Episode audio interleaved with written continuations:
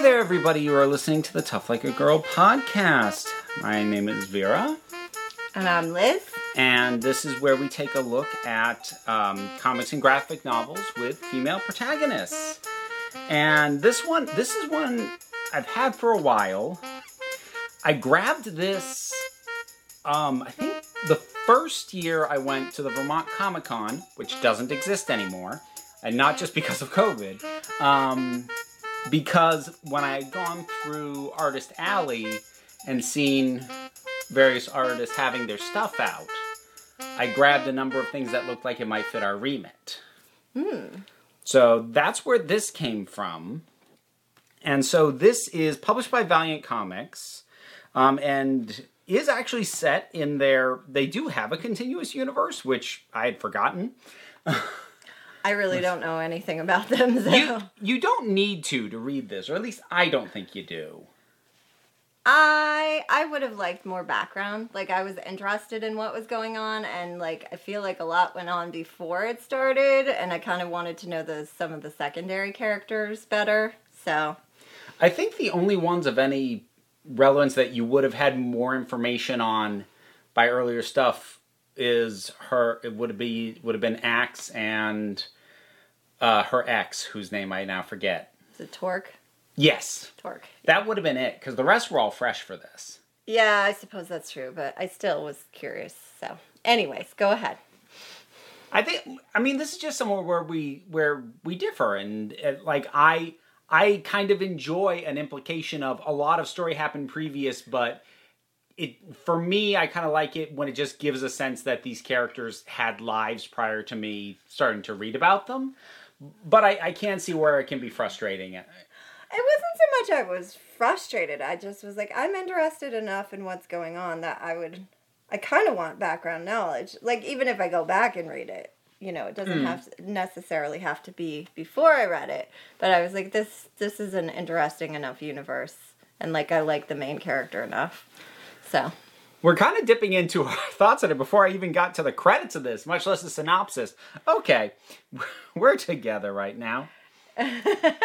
um, so this run was written by Jody Houser. The artist was Francis uh, Portela, with uh, guest artist Marguerite Sauvage uh, for certain fantasy sequences, and the color was done by um, Andrew uh, Dalhouse and lettering by Dave Sharpe, with cover art by Jelena Kevic. Oh God, um, Jur- Jurjevic. I'm going with that. I don't know, um, but that's what we're going with. So this was the character's first solo outing, though she had been introduced previously in the continuity. So it deals with Faith Herbert, who is a, uh superhero known as Zephyr. At the start, she is currently living a double life as um, Summer Smith, working for basically for BuzzFeed, for all intents and purposes. yeah. She wants to do journalism. She's stuck doing listicles. Like uh, 10 more actors named Chris who should play superheroes on the big screen. I really like that one. That that was a good that was there's some good gags in this. Um but she uh, she used to be part of a superhero team that had broken up. Her ex is a guy named Torque who now has a reality show. Um, and is dating someone much more classically beautiful. Um, Faith is on the heavier side uh, as far as her build goes. Um, and it follows her sort of uncovering stuff going on in LA. It starts initially with her sort of breaking up a, a puppy napping ring, but then stumbling on to um, a thing where someone is is kidnapping. Um, they're called in this continuity psiots. It's basically their equivalent of mutants from Marvel, people born with abilities that manifest later in life. Um, I swear every continuity has has their version of mutants. It's like this is what we go to when we don't want to think of an origin story. They're just this thing. it makes it a little easier. It's an easy thing to have to not have to come up with a unique origin story for every single superpowered character you ever want to have. Very true. Um, but she uh, uncovers this. She does eventually make contact Um, with Torque, she has a hacker friend uh, named Axe, or who goes by Axe, and that's it's the at sign X. So I'm just going to call him Axe. Um, who she knew from before, who is helping her out, and it sort of follows her as she uncovers the uh, alien conspiracy at the like you do. like you do, um, at the heart of what's going on, and um, and you know works to bring a stop to that. So overall, what'd you think?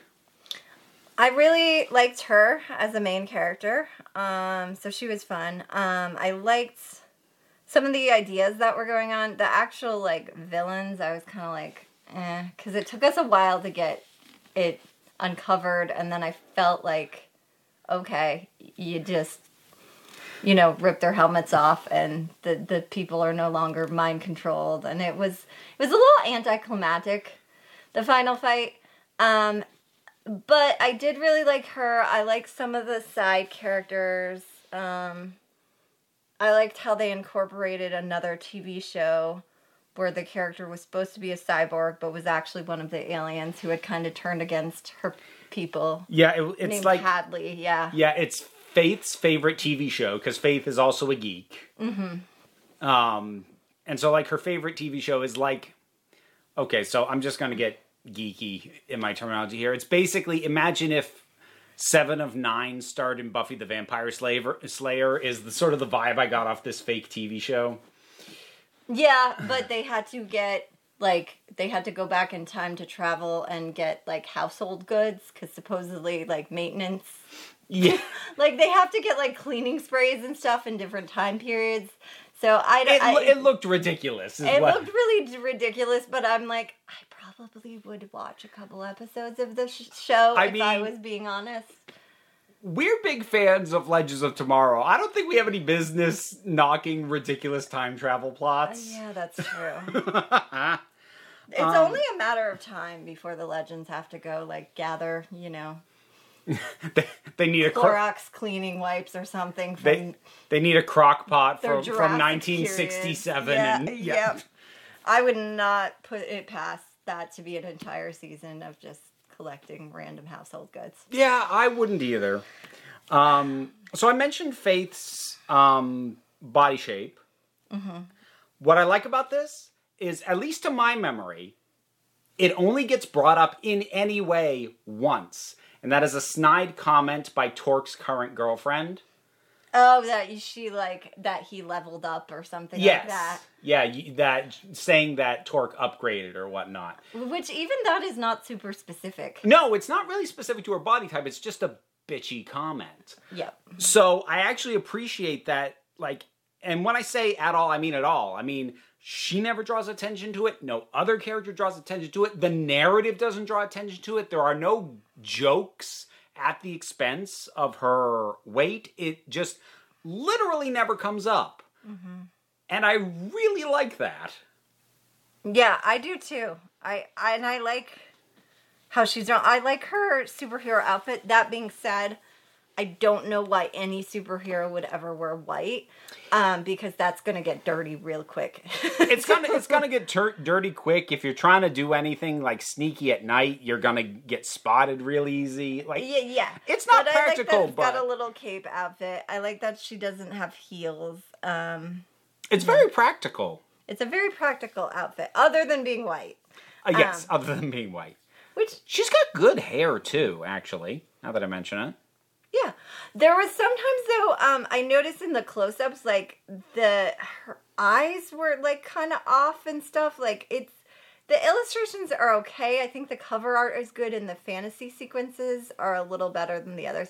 I do want to say though that the wig she has for um her character, like her alter ego Summer. Summer, Yep. is is kind of hideous.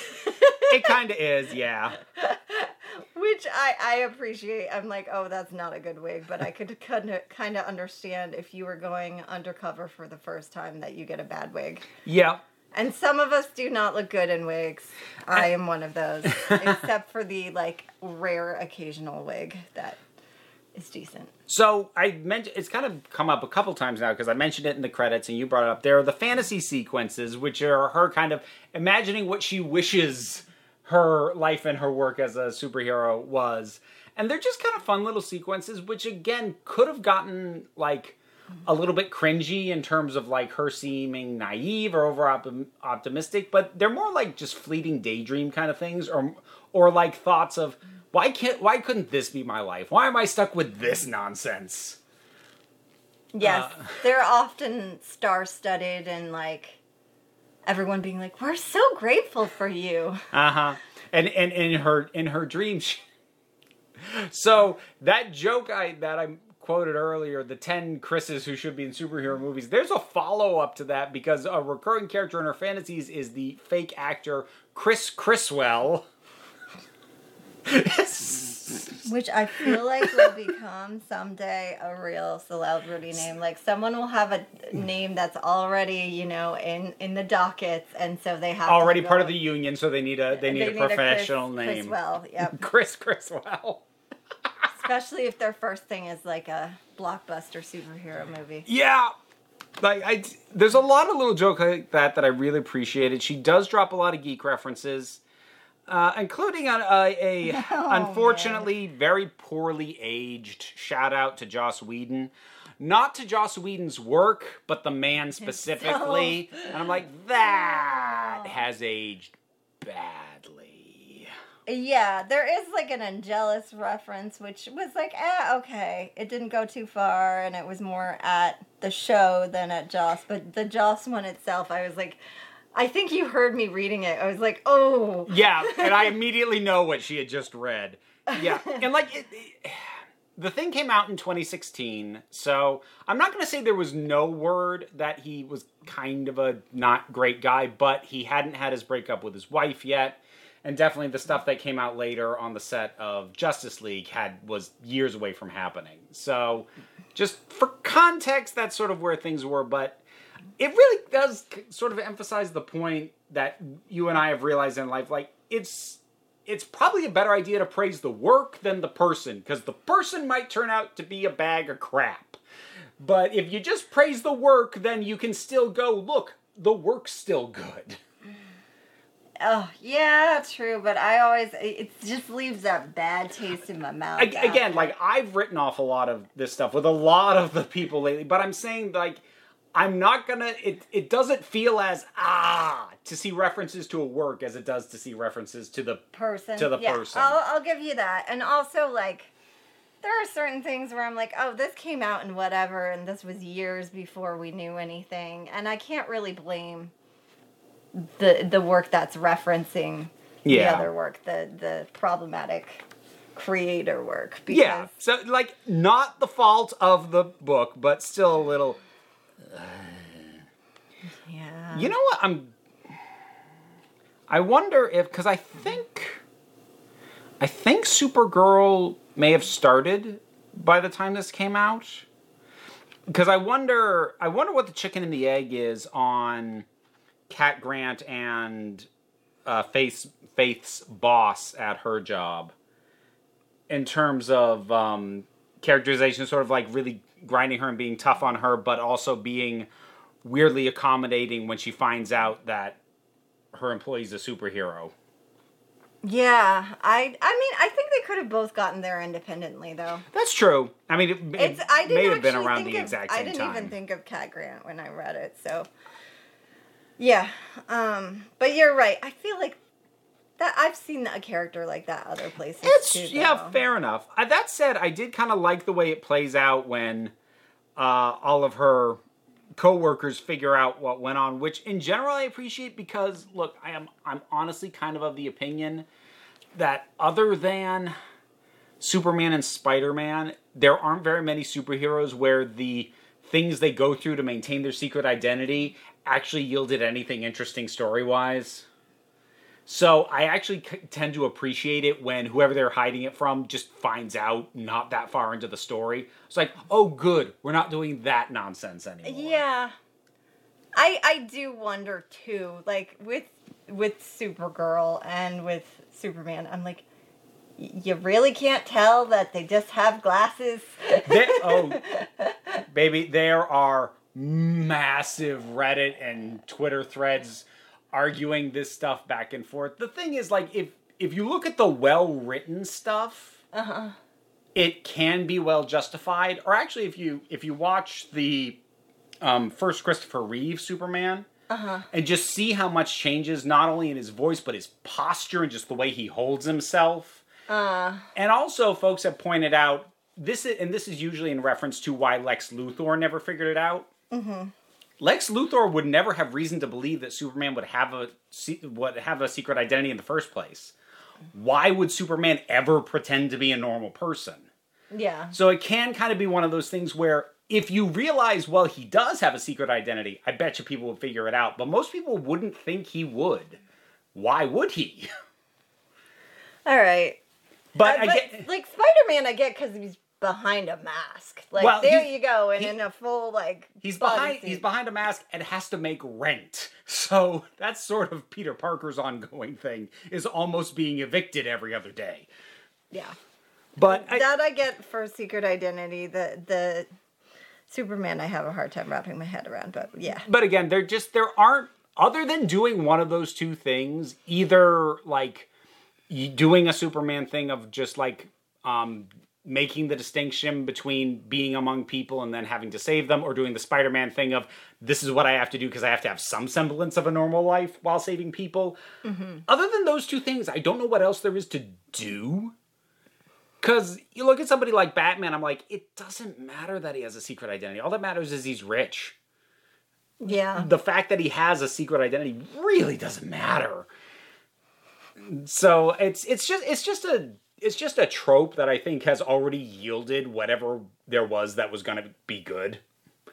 So I again the reason I brought all that up was I do appreciate that they break that partway through when she has to use her powers to save people in her office and like very clumsily is trying to be like oh um yeah I'm t-, and they just they just clock it immediately. yeah. They're she's like, like, oh. She was here for an interview, isn't it? And they're like, you were literally the only other person in that room with our boss. yeah, like we we know what's going. We're not idiots. Yeah, that was a good scene. Um, I'm trying to think. I I like it overall. It has a it has a fairly I would hesitate to call it a comedy, but it has a light tone to it. It does. I like her being like, really? Just puppy nappers? This is what I'm stuck with in the first one. Yeah, Cute puppies, though. very cute puppies. I And like that- worth saving. The airhead girlfriend is one of the aliens. I appreciated that touch. Yep. Um, and is really done with Torque. Torque seemed like a Tor- dumb beefcake. Tor- yeah, Torque's kind of a himbo. Yeah. She seems better off with this Archer dude that she called in. Yeah. Oh, I forgot to mention him. Yeah, she has another friend from back in the day who she like Skypes with intermittently um, to to catch up with. But it's it's just it's got a it's got a fun vibe, and this uh, apparently got this uh, run got nominated for a lot of stuff when it came out. I don't know how much has been done with the character since this run. Um, like I There was one other volume I saw. yeah. Um, like I said, I did look a little bit into her, and she was introduced, um, you know, in this whole continuity a bit before, just on the team, and the her dating Torque that was in there. Um, but she had never had a solo run before, and I would be scared to go back and see what she was depicted like in the team book. Yeah, that's true. So I, That oftentimes they're not as good. Yeah, like I I because I haven't done that, I can't say if this was a case of a character who was done dirty but had potential being done justice, but I would not be surprised to find out that that's what we're dealing with. Yeah. But yeah, overall I I liked it and at, it's worth noting as far as superhero volumes go, um fairly complete story because the the plot she uncovers does get fully resolved within this volume. So while the run continued, it it's not as much of a cutoff as a lot of the superhero volumes we read are. So this is easier to recommend as a one-off than something like as much as I liked it, you know, Ms. Marvel, which ended basically at the reveal of the villain Yeah. and then by volume 2 So uh, as far as these things go, this is an easier recommendation as a as a test purchase because you're even if you don't like it, you're not going to feel incomplete about it. That's a very valid point. I did like Hadley too, the little the alien superstar they they Yeah. introduced at the end. Yes. They were, uh, you know, like Archer was trying to really help her out. And she's like, I got this. I do my own stunts. Yeah. And I also like we didn't get a lot of time with it, but I do like the sort of implication that's like these aliens have infiltrated, you know, so much of culture, like as actors and directors and all these other things, but uh-huh. that some of them, like Hadley, are like, but I, I actually like doing this. I don't, I don't want to do the take over the world thing. Can, can we just live our cover story? Because it's kind of cool. And I just like that. I, as you said, it doesn't get a ton of page time mm-hmm. devoted to it, and it could have, it definitely could have been the focus of more, but I do just still like it. nope, that's valid. So I think that'll wrap it up for that one, and uh, we'll do a quick promo, and then, dear friends, we shall come back with listener feedback. Welcome, one and all, to the Fire and Water Racetrack and Arena. Please direct your attention to the center of the track where you will see 36 buses lined up between two ramps, a tank full of live man eating sharks, and a high wire stretching over it all. The rocket cycle is warmed up and all the nets have been removed. Who would attempt these stunts just to entertain and inspire his audience? What kind of man? What kind of hero? There, coming in on a rocket powered skateboard, it's the death defying human flycast!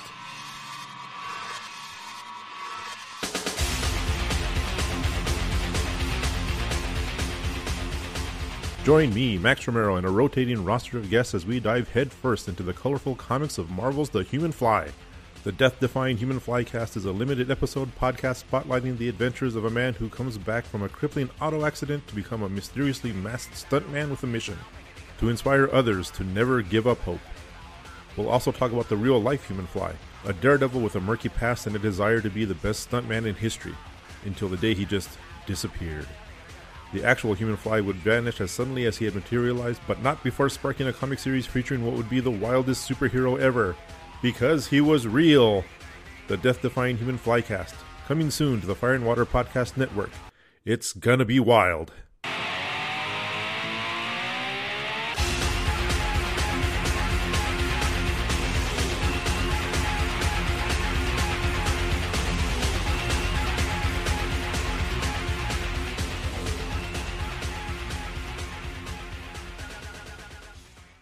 So, last time we took a look at Black Widow, a finely woven thread. You know what? Actually, before we get to the feedback, we na- we won't talk spoilers, but we have now both seen the film Black Widow. Mm-hmm. What did you think? I liked it. It was, I didn't like it as much as, say, some of their other stuff like Captain Marvel, mm. but I liked it. It was fun. Florence Pugh stole the show. She really, she really did. She really I mean, did. David She Harbour was- was, good, but he was Florence really Pugh was good. Yeah. was wonderful.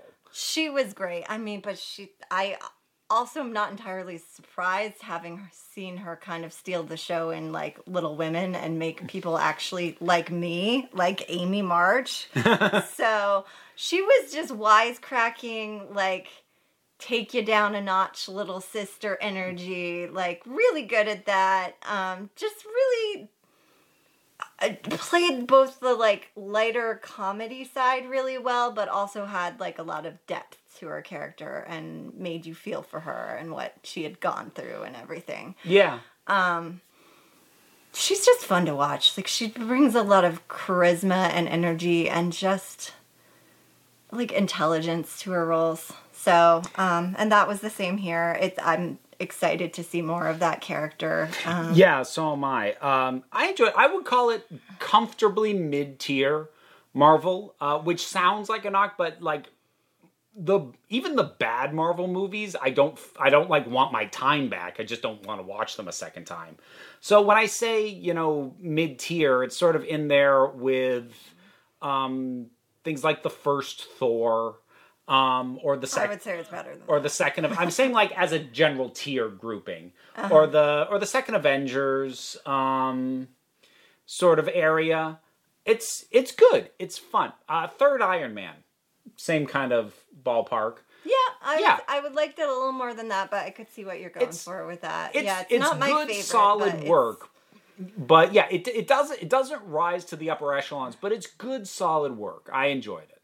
Yeah, and it was nice to finally see her get her own movie and get you know more background into what that her childhood and what the organization was like and Oh, also, I'll say this flat out: uh, Cold Open is really good on that movie.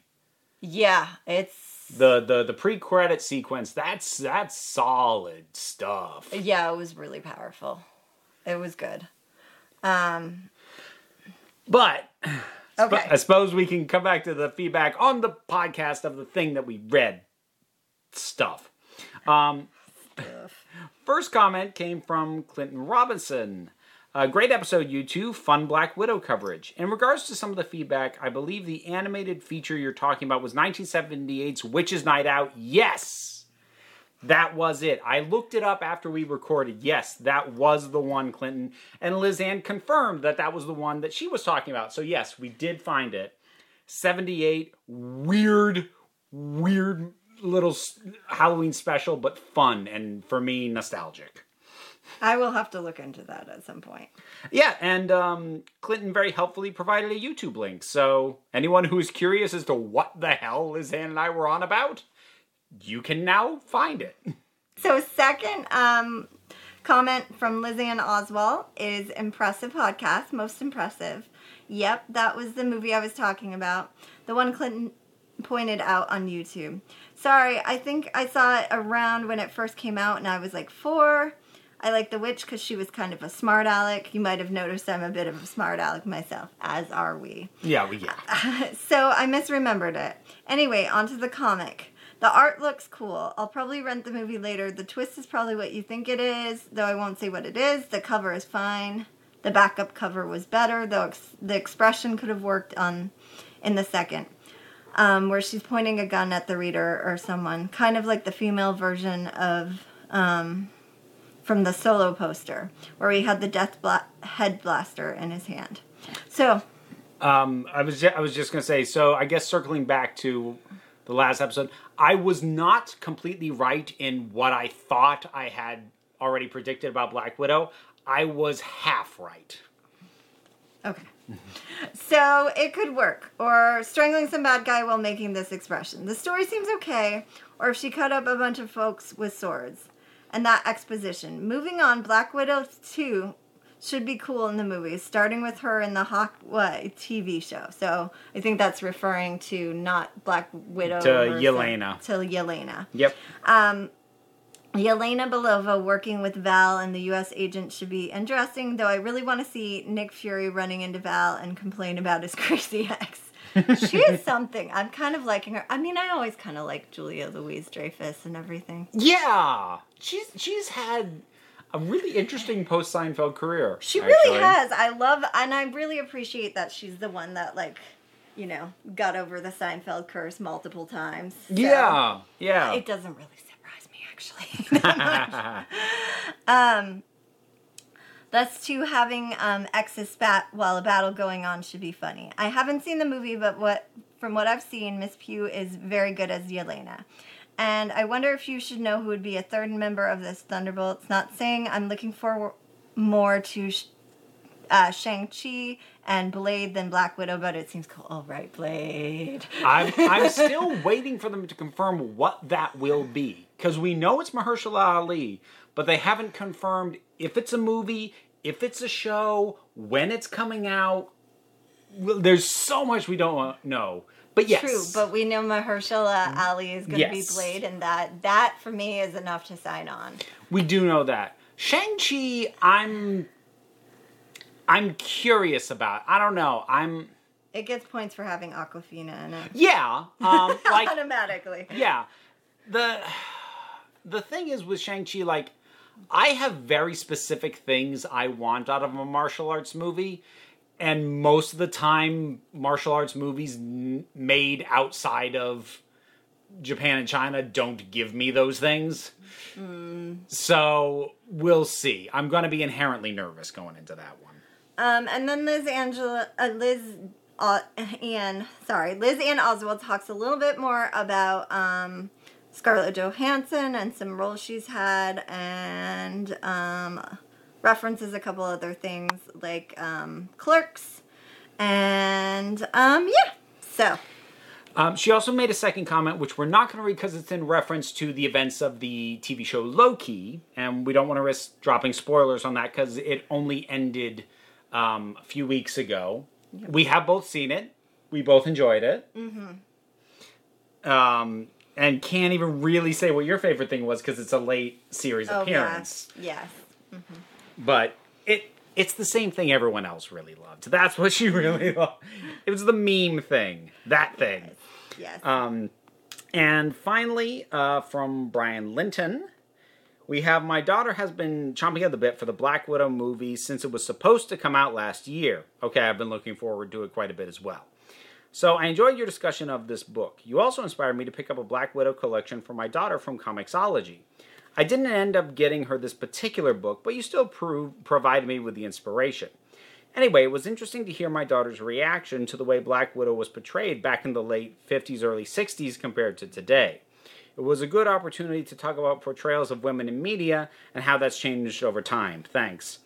Yeah, she is kind of an interesting test case. I would actually say her and Black Canary are both interesting test cases in terms of going from very problematic femme fatale um, characterizations to gradually over time gaining more layers and shedding some of the more uh aspects of their portrayal. Like I don't think they've had Black Widow in a relationship with anyone in a while, which is good cuz she's dated like everybody in the Marvel universe.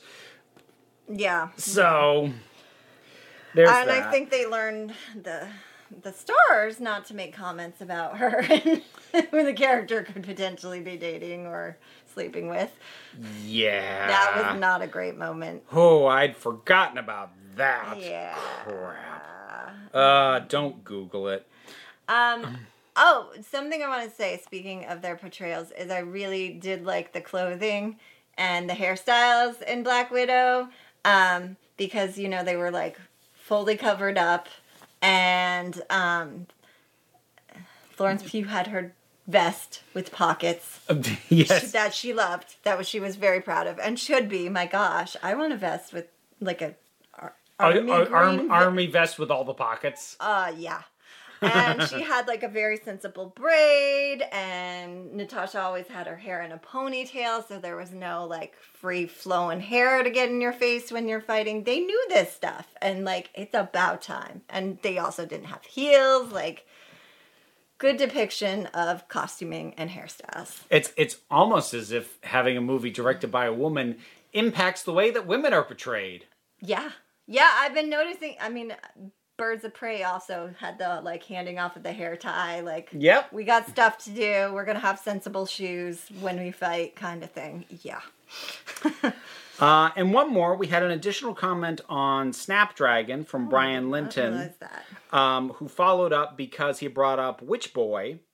And so, as a follow up comment, he said, For your general enjoyment and edification, the premise of Witch Boy is that a young boy wants to study witchcraft, which is, purs- which is a pursuit reserved solely for girls, while boys are trained to become demon hunters. So, the book's main theme evol- revolves around a search for identity while dealing with societal norms. Again, this may have nothing to do with the themes in Snapdragon. No, it's got some relation with some of them, um, but it sprang to mind as I listened to the episode.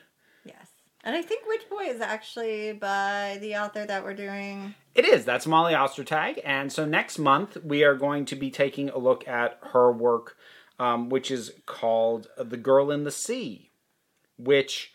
Um, actually, you know what? We can. I'm sorry, Girl from the Sea. Um, we can pause for a quick second and pick that up because we went on vacation at time of recording this past weekend and went to the Eric Carle um, Picture Book Art Museum in Massachusetts. which was really nice. I had heard about it before, and it was good. It was It was. I like that it wasn't an overwhelmingly big museum, but had very concentrated exhibits and stuff. Yeah. So So, just in case people don't know the name Eric Carle off the top of your heads, the Hungry Hungry Caterpillar. That's Eric Carle. And the very hungry caterpillar. so, uh, yeah, sorry, the very hungry caterpillar. That was, I my brain mashed it with hungry hungry hippos for some stupid reason. so, the very hungry caterpillar is, I would say, his best known work. Yes. Um, so it's it has like it's it has a gallery of his work, um, and then the others are rotating exhibits. It was currently one um, on The art of Ashley Bryan. Ashley Bryan, who did a lot of um, picture books talking about spirituals. Um, and then there was this whole section on wordless picture books, which was there was some amazing stuff. Yeah, there. it was really cool. It made me realize how trippy a lot of wordless picture books are. yeah. They're super trippy. Some of them really are. Um, but if you ever find yourself in, um, was it Amherst? Yep, the- it was in Amherst. If you ever find yourself in or around Amherst, Massachusetts, consider it a recommendation. Um, it is kid friendly. Um, Mm-hmm. It's and from the bookstore there, I spotted and picked up um, "Girl from the Sea." So that that's what we'll do next month. So uh, I guess we'll wrap it up there. So thanks everybody for listening, and we'll see you next time. See you next time. Bye. Tough Like a Girl is a Council of Geeks production and is presented on the Fire and Water Podcast Network. Comments can be left on fireandwaterpodcast.com, and you can support the network by finding us on Patreon. This particular show was supported by Carolyn and Brian Linton. Our logo art was created by Nick Buxom, and our theme music is by Erica Dreisbach, whose other works can be found at ericaricardo.com. Bye.